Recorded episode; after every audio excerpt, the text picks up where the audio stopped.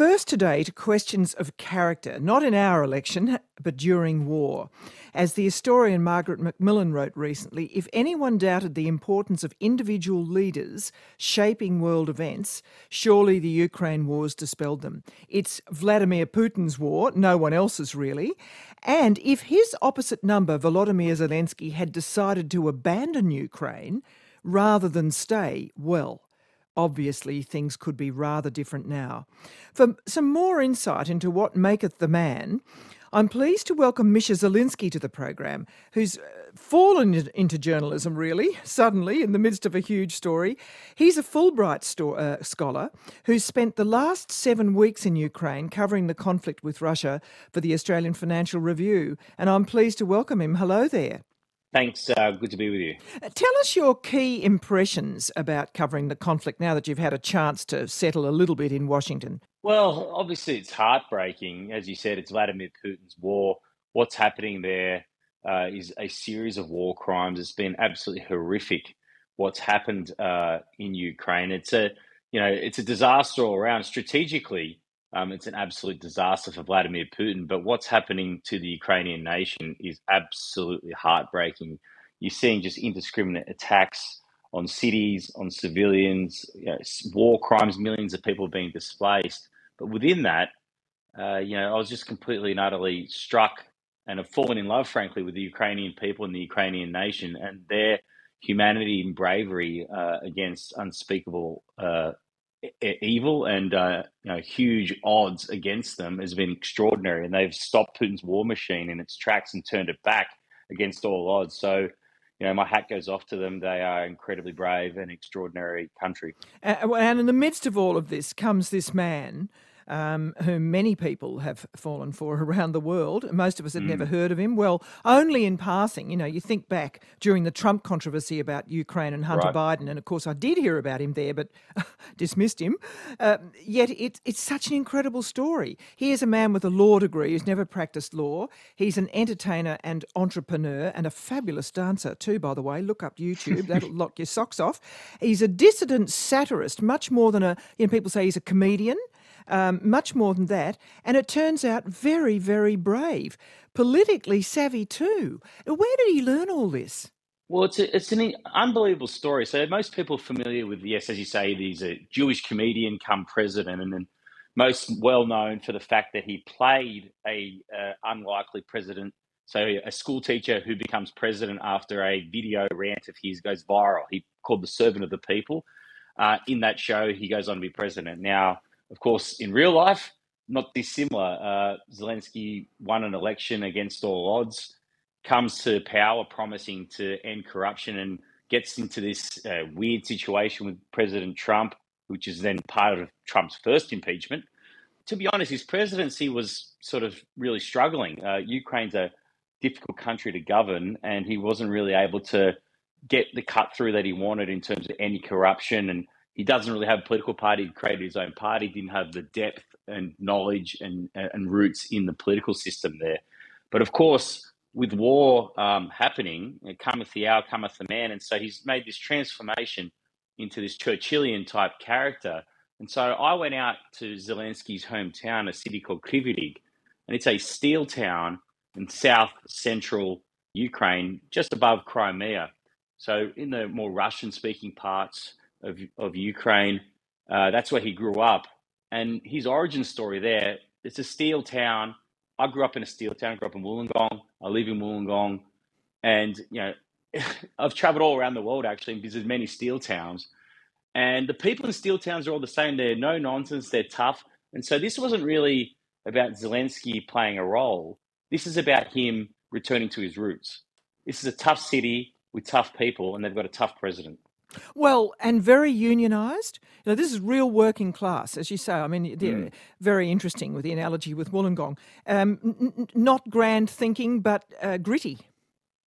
Oh, real, really gritty. You know, if you go around Ukraine, I was in Kiev, which is a beautiful, so cosmopolitan European capital. Lviv uh, could easily be a city in any other part of Europe. It's got Austrian, Hungarian roots. It was in Poland at times, and so when you're walking through Lviv, it's beautiful and cobblestone, stone buildings, absolutely stunning.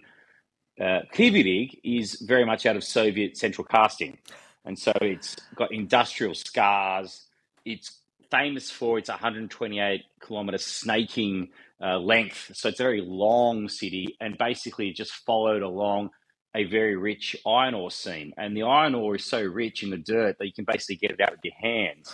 And so when you're there, it looks like there's a, uh, a mountain range. It's actually not a mountain range, it's just rock that's been moved uh, to get to the iron ore. So it's it's really just like a pure industrial city. You made the point that when he was growing up, this um, town, it was riven with gang warfare too, wasn't it? This, this mm. is all part of the story which we're learning that the the the the collapse of the Soviet Union brought in basically banditry for about twenty years. Yeah, so in the city there was about forty gangs. It's very organised. So I spoke to a gang leader there by the name of Andrei and there were about 40 gangs called the Begunir. And that essentially means people who run. So that's what they were called. They went by you know, that term.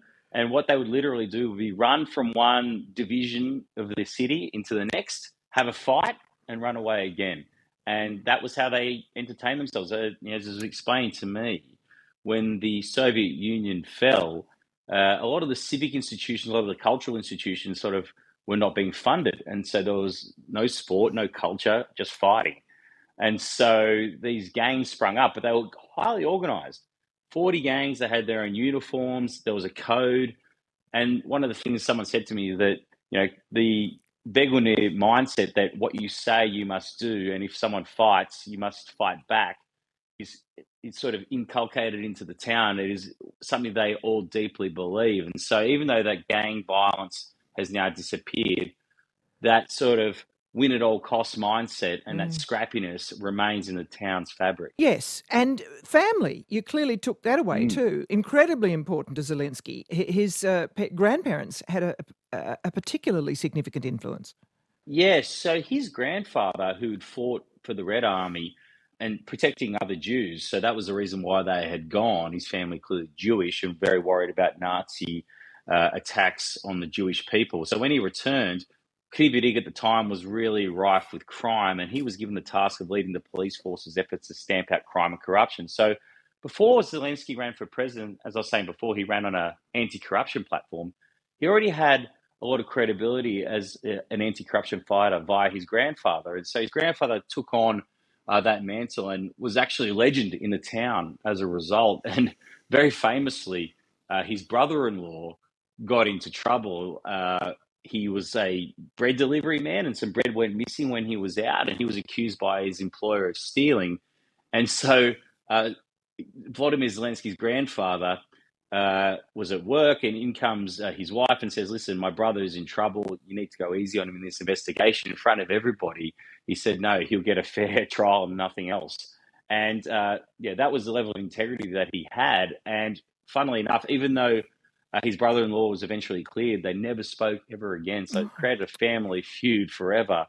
So I was actually talking to uh, the Zelensky family dentist about this, and he said how much he absolutely adored uh, his his grandfather, and that when he became president, he actually went back to Kryvyi incognito and went to the cemetery where his uh, his grandfather is buried with his dad, and he took a knee there and spoke in secret. And so the his uh, his family grave. dentist told me. Yeah, and his family dentist told me they believed that he was promising to be just like his grandfather. So it was a really, uh, really incredible, powerful story. Another story was that once his grandmother was really uh, unwell and unable to uh, walk herself, uh, Zelensky carried her. He's already a famous comic at this point, worth millions of dollars. He carried her by hand all the way to the dentist's chair to make sure that she could get the treatment that she needed.